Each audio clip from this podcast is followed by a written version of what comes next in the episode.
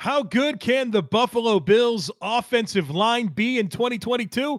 I'm going to break down the dynamics of the position group today on Locked On Bills.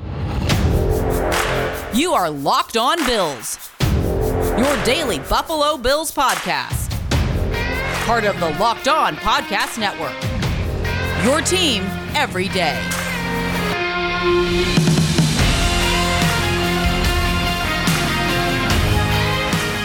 What's up, Bills Mafia? It's Joe Marino from the Draft Network, and I'm your host of Locked On Bills.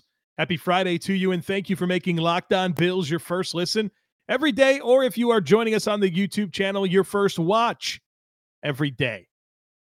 Well, folks, it's offensive line day here on the podcast.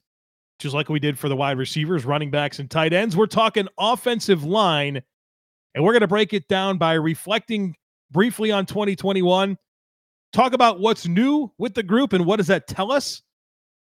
Get into the biggest questions now and in the future. And then lastly, my expectations for this unit. I'm excited to talk about this offensive line because I think I have some unique thoughts on the group. Thoughts that I haven't really seen as much from other analysts and content creators. So let's get into it. Starting with a, a quick reflection on 2021. The Bills' offensive line last year was a bit of a journey, right? Pretty disappointing for most of the season. At least that's the way it felt, right? I remember mid-season we were talking all about the offensive line help that the Bills could get in the draft for the coming year and just how they really needed to focus on building a wall in front of Josh Allen. We were pretty disappointed with how the Bills offensive line played really, I guess would I would say throughout the first 60, 70% of the season. Now, got a lot better late in the year and, and through the playoffs, but early on, middle of the season, the Bills' offensive line was not performing well. One thing that we have to remember about that is that the Bills used a lot of different starting offensive line combinations. The Bills used eight different starting offensive line combinations in 17 games. Think about that. You very rarely had the same group able to play together with any level of consistency. And we talk about the offensive line being five guys working together as one. Well, folks, that's difficult for you to play well when there's different bodies next to you on a weekly basis and guys are flipping over from tackle to guard or from the left side to the right side all the time. That really hindered the Bills' offensive line to go out and perform at a high level with any level of consistency. Eight different starting offensive line combinations in 2021. In games three through eight in 2021, the Bills used five different starting offensive line combinations in six weeks. So, in a five game excuse me, in a six game stretch, the Bills used five different offensive line combinations. Eight overall. The Bills offensive line, if I were to give you two different metrics, and you can you can take these for whatever you want, but two different metrics that will tell us something about the pass blocking and something about the run blocking is first of all pass block uh, pass blocking efficiency according to Pro Football Focus. So the Bills were number 12 in the NFL last season according to Pro Football Focus in pass blocking efficiency, which is a rating that measures pressures allowed on a per snap basis weighting towards sacks allowed. So the Bills were just outside of the top 10 at number 12. Then when it comes to rushing, and this metric comes courtesy of Pro Football Reference, the Bills, on average, had 2.6 yards before contact on rushing plays. Ninth best in the NFL. So, through those metrics, the Bills were a reasonable group. And I think in totality, I kind of feel that way. I don't think the Bills had an above average offensive line last year. But given the circumstances and in totality, I think the Bills had a reasonable average offensive line. So that's what I remember. That's how I that's how I feel about reflecting on 2021. A couple of quick thoughts on the four returning starters from last year, focusing in on 2021. Dion Dawkins at left tackle last year. I thought he had a great season. I really do. I know that people are kind of hung up on the one sack that he gave up against the Houston Texans, and for some reason, people thought that he couldn't play because he gave up that sack where he got he got beat clean. Right, that happens. But for the most part, Dion was awesome, and he really turned it on late in the season.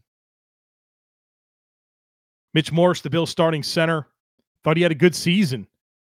Obviously, a difficult scenario when the guys next to you are different all the time.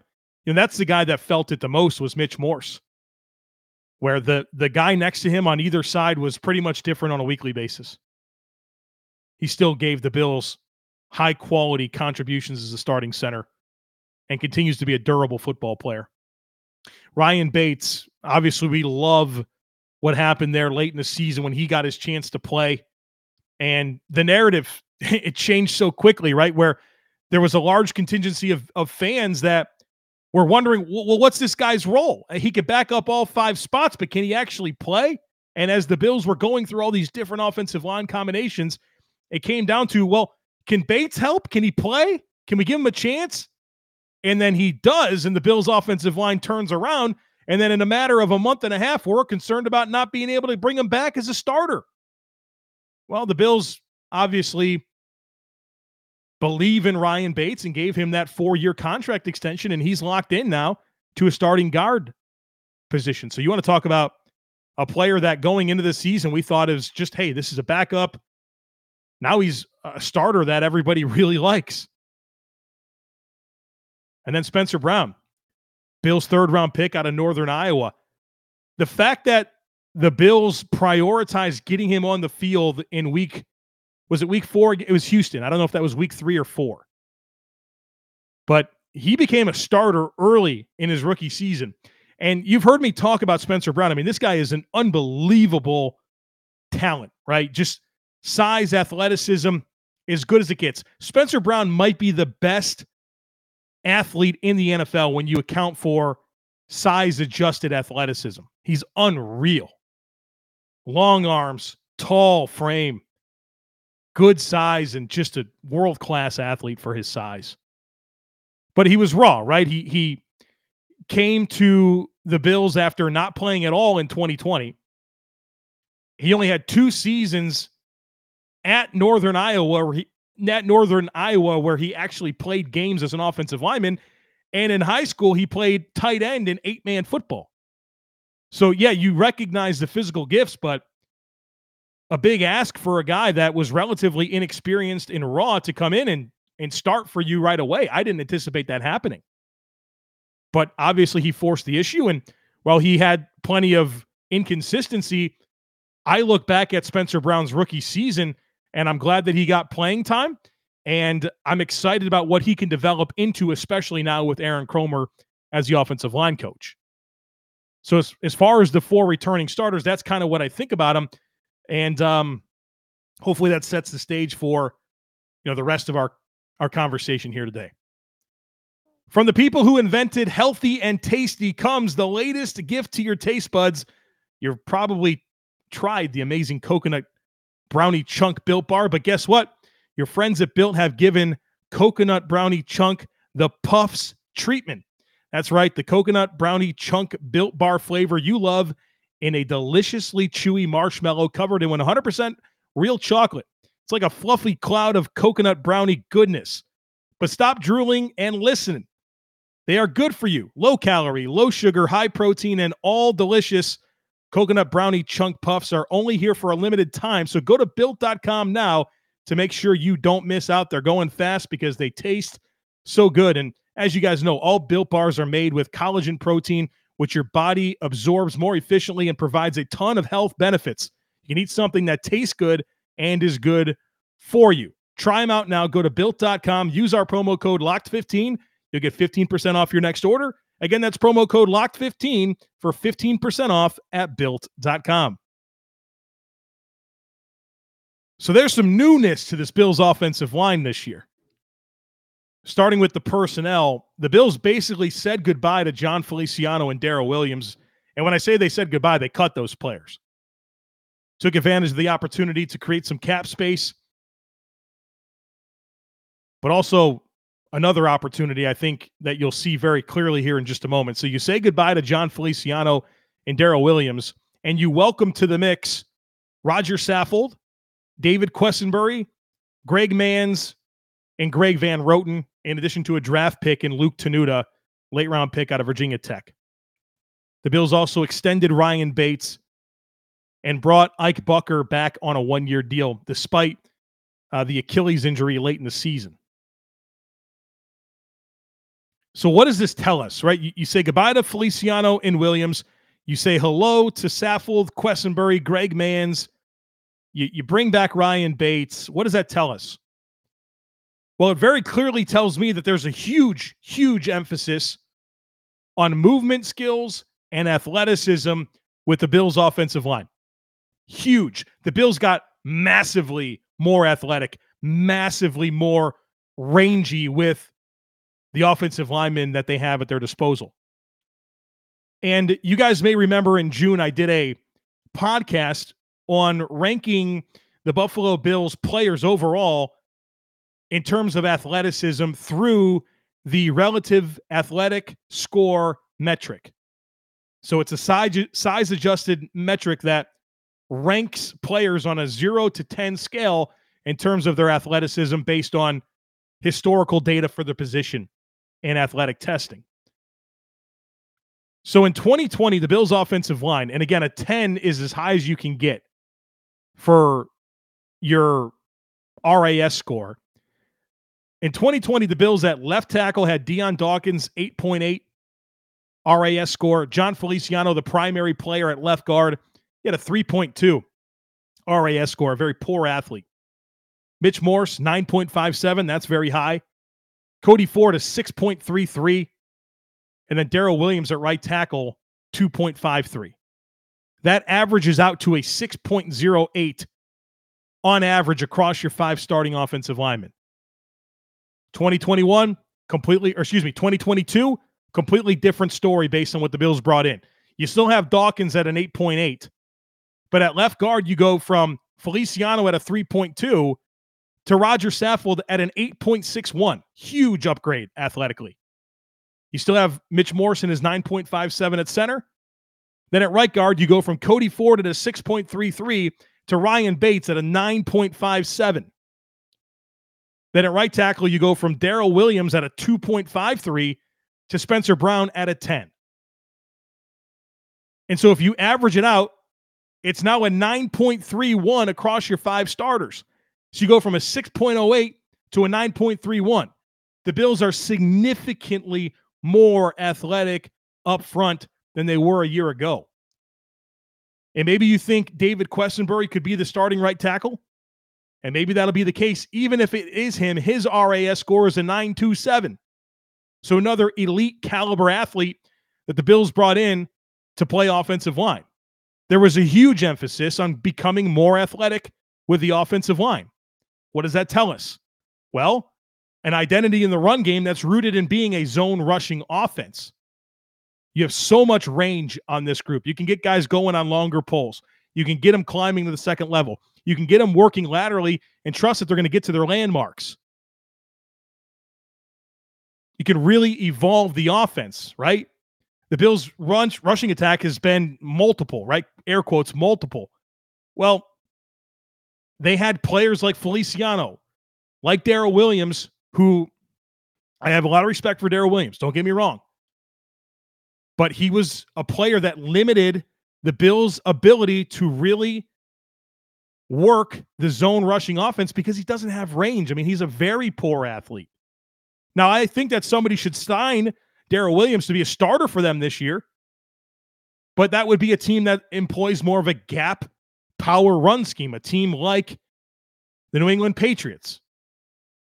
That style of rushing offense would love to have a player or should love to have a player like Daryl Williams.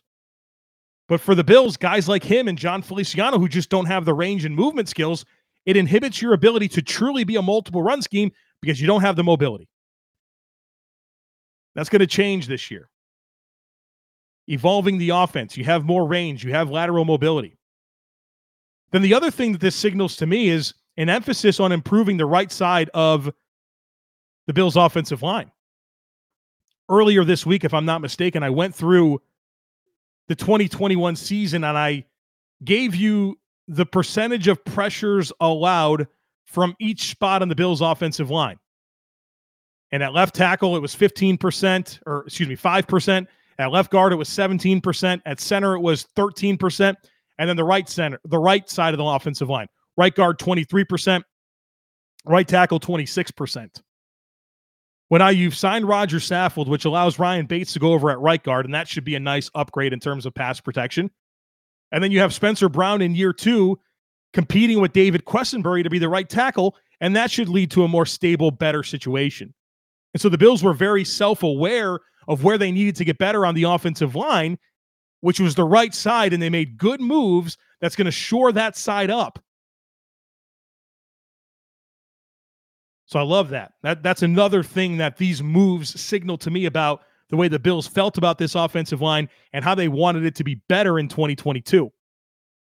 And the last thing, and maybe the most important thing, what's different about this offensive line this year compared to last year is Aaron Kromer, now the offensive line coach. One of the most respected offensive line coaches in the league and has been for a couple decades now. This guy's resume is off the charts with the young players that he's developed, but also the the established veterans that took a step and played the best football of their career under a guy like Aaron Kromer. You saw it in Buffalo, you saw it in Chicago, you saw it in, in New Orleans. I mean, this guy is as sharp as they come as an offensive line coach and is just really in tune with technique and how to tailor it to his individual players and rework a lot of what they do to get rid of some bad habits and allow them to to grow and develop. And I'm really, really excited about Aaron Kromer and his influence on this offensive line. And so I think he's a big upgrade from Bobby Johnson. And I'm excited to see what that means for guys like Ryan Bates and Spencer Brown and Tommy Doyle. Even, even Morrison Dawkins, established players, right, that have been fixtures for this group. How much better can they be under Aaron Kromer? Very, very excited to find out. BetOnline.net is your number one source for all your betting needs and sports information. You can find all the latest sports developments, league reviews, and news this season, including football's futures. They got the NBA Summer League, esports, Vegas casino games, anything you want, you can find it over at BetOnline. It is a phenomenal resource, a super easy to use website that you can check out on your desktop or mobile device. Have some fun over there. They got boxing, they've got golf, MMA. Super fun. Love wagering over at Bet Online. It's Bet Online, and it's where the game starts. All right, so let's get into my biggest questions now and in the future. I only have four things down, but we're going to cover a lot in these four things. And the first question, the, the number one lead thought on my mind when I think about the Bills' offensive line in 2022 is who is the starting right tackle? You know, Spencer Brown's the incumbent. We're all excited for Spencer Brown. But David Quessenberry is here. And David Quessenberry had an amazing season last year for the Tennessee Titans. And oh, by the way, David Quessenberry has been the Bills' right tackle throughout the entire offseason to this point because Spencer Brown has not been available as he recovers from an offseason procedure. So while Brown might be the incumbent and the exciting toolsy player with a high ceiling, David Quessenberry might be the better player right now. And so I I am 100% not sleeping on the possibility that Quessenberry wins this job. And would that be disappointing? I mean, maybe. You've heard me pound the table for Spencer Brown and what I think he, he can become, but if the best right tackle for the Buffalo Bills in 2022 is David Quessenberry, well, he should play. And David and Spencer Brown can use this year to develop and provide some depth and maybe be used as a utility offensive lineman. But the Bills have a good problem to have when it comes to competition at right tackle. And let's be quite honest. Spencer Brown didn't deserve to be handed the job this year, right? He's a player that's still earning it, right? He's got to find his way, prove who he is in the league. You don't just hand guys like that starting jobs, right? So at a at a minimum, David Quessenberry is a really, really good competitor for that job that should push Spencer Brown. And I'm sure Spencer Brown feels some type of way watching Quessenberry do his job all off season long. Now that could all change at camp, right? When the pads come on, you really find out what these guys are made of. But we have a legit position battle here for the starting right tackle job. So that's first and foremost for me. The next thing that I think a lot about is is who is the right guard and who is the left guard between Bates and Saffold. You know, this is a question that I've I've looked at a few different times this offseason. And you know, the early indication based on what we've learned from OTAs and, and minicamp is that Saffold's the left guard and Bates is the right guard. And I know that some people are kind of hung up on this because when you think about it, Ryan Bates played really good at left guard last year for the Bills. And Roger Saffold is this savvy veteran, experienced player that if he's the right guard, you know, it could be a real benefit to a young player like Spencer Brown next to him. I understand that logic. However, there's other, there's more to it, right? It's not that simple. These are the things that I think about when I I'm considering who should be the left guard and who should be the right guard. Well, first of all, Roger Saffold has been a left guard since 2016. It's 2022, folks. He's been playing left guard for a long time. Essentially, his last 6,000 NFL snaps have come at left guard. 9,208 of his 10,062 snaps have come as a left side player. 92% of over 10,000 snaps as a left side player. There's a lot of established muscle memory right there for a guy like Roger Saffold. Meanwhile, Ryan Bates has played a total, a total of 575 career snaps, and he's been cross trained uh, up and down the line of scrimmage, right? Tackle spots, both sides, center, guard. So while it's a great idea to think about how you keep and maintain what Bates provided at left guard, and you think about what Saffold can give your team at right guard next to Spencer Brown. You got to play your best left guard and you got to play your best right guard. And I think there's enough information here that tells me that Saffold should be the left guard, Bates should be the right guard. And you got to commit to it and stick with it because you want these guys dialed in technique wise. And you don't want to have them flipping back and forth and having to break habits and relearn everything the opposite way by, you know, juggling them around. So I think it's going to be Saffold at left guard and Bates at right guard. And I think it should be. Number three is who are the primary backups? We got the five starters, right? And when I say five starters, I mean Dawkins, Saffold, Morse, Bates, and then we'll call it Spencer Brown right now at right tackle. And so that means between David Quessenberry, Greg Mancz, Tommy Doyle, Cody Ford, Greg Van Roten, I think your five best reserve players. You only got a spot for four of them, right? I think you're gonna you're gonna roster nine offensive linemen. And so between Quessenberry, Mancz, Doyle, Ford, and Van Roten, assuming everyone stays healthy, one of those guys not making the team. And then that doesn't even get into Bobby Hart. You know, look, I don't think anybody expects him to make the team, but he's started a lot of games in the NFL. Luke Tenuta, who was a draft pick this year. Those guys are certainly long long shots to make this roster. They're going to need some some players to get injured to have a chance to make the team.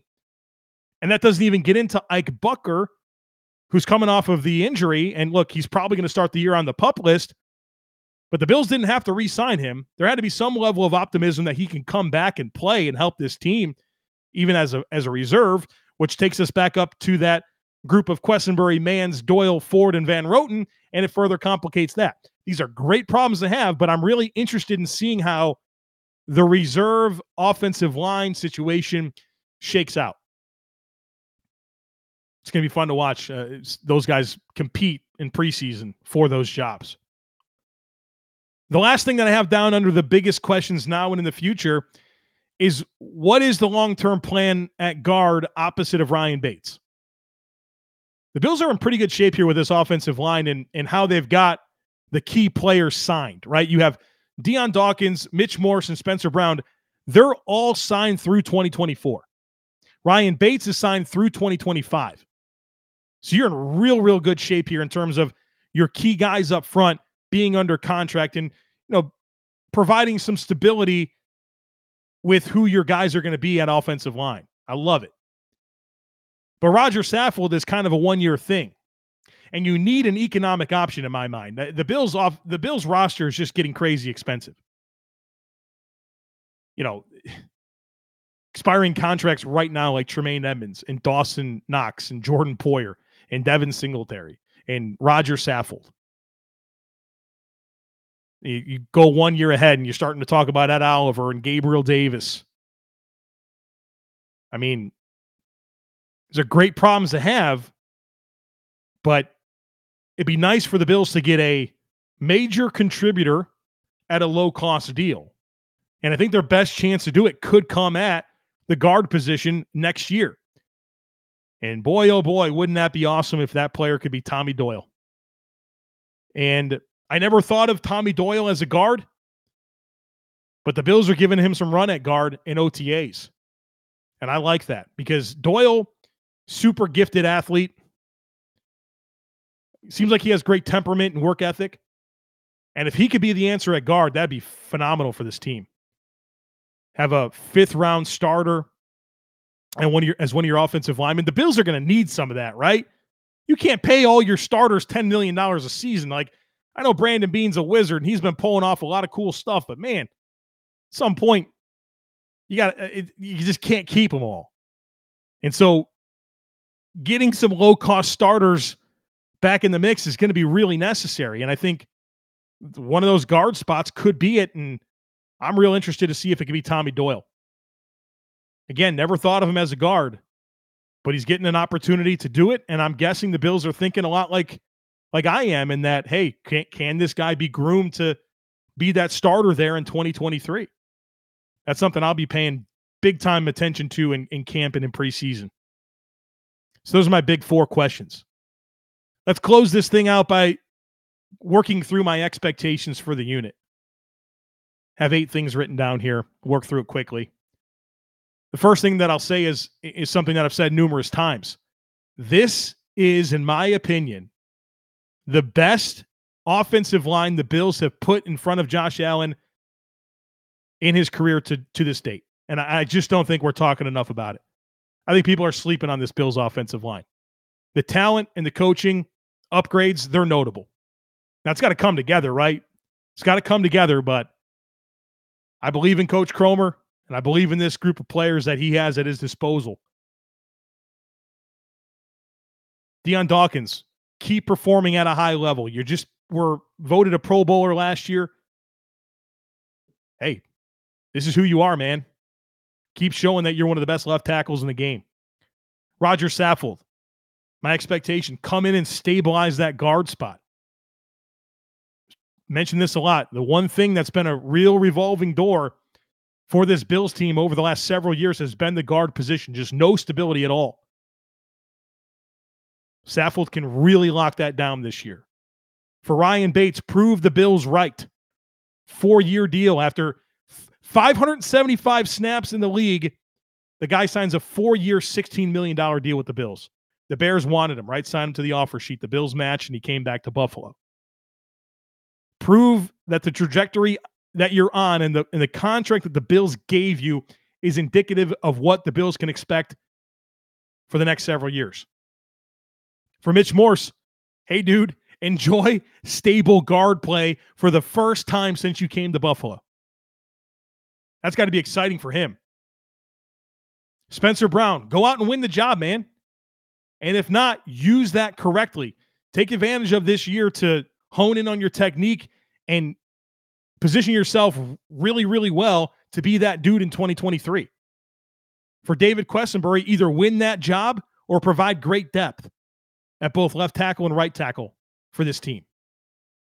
And then Tommy Doyle, give us some hope that you can be the future at guard or swing tackle. I want to see a step from Tommy Doyle.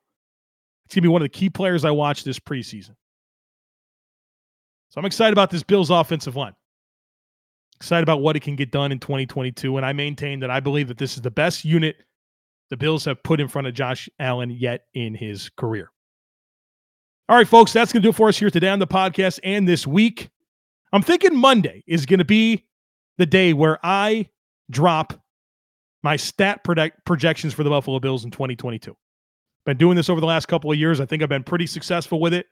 And so I'm going to work on it this weekend. And if I feel good about where I come to, that'll be the podcast on Monday. But it'll happen at some point next week. I, I got to force myself to feel good about it. So whether that's Monday or Tuesday or whenever it comes, I'm going to box myself into doing it next week. So don't miss anything. Make sure that you're subscribed. We'd love it if you took a second to rate, review, and share the podcast. Enjoy your weekend, and I look forward to catching up with you again on Monday.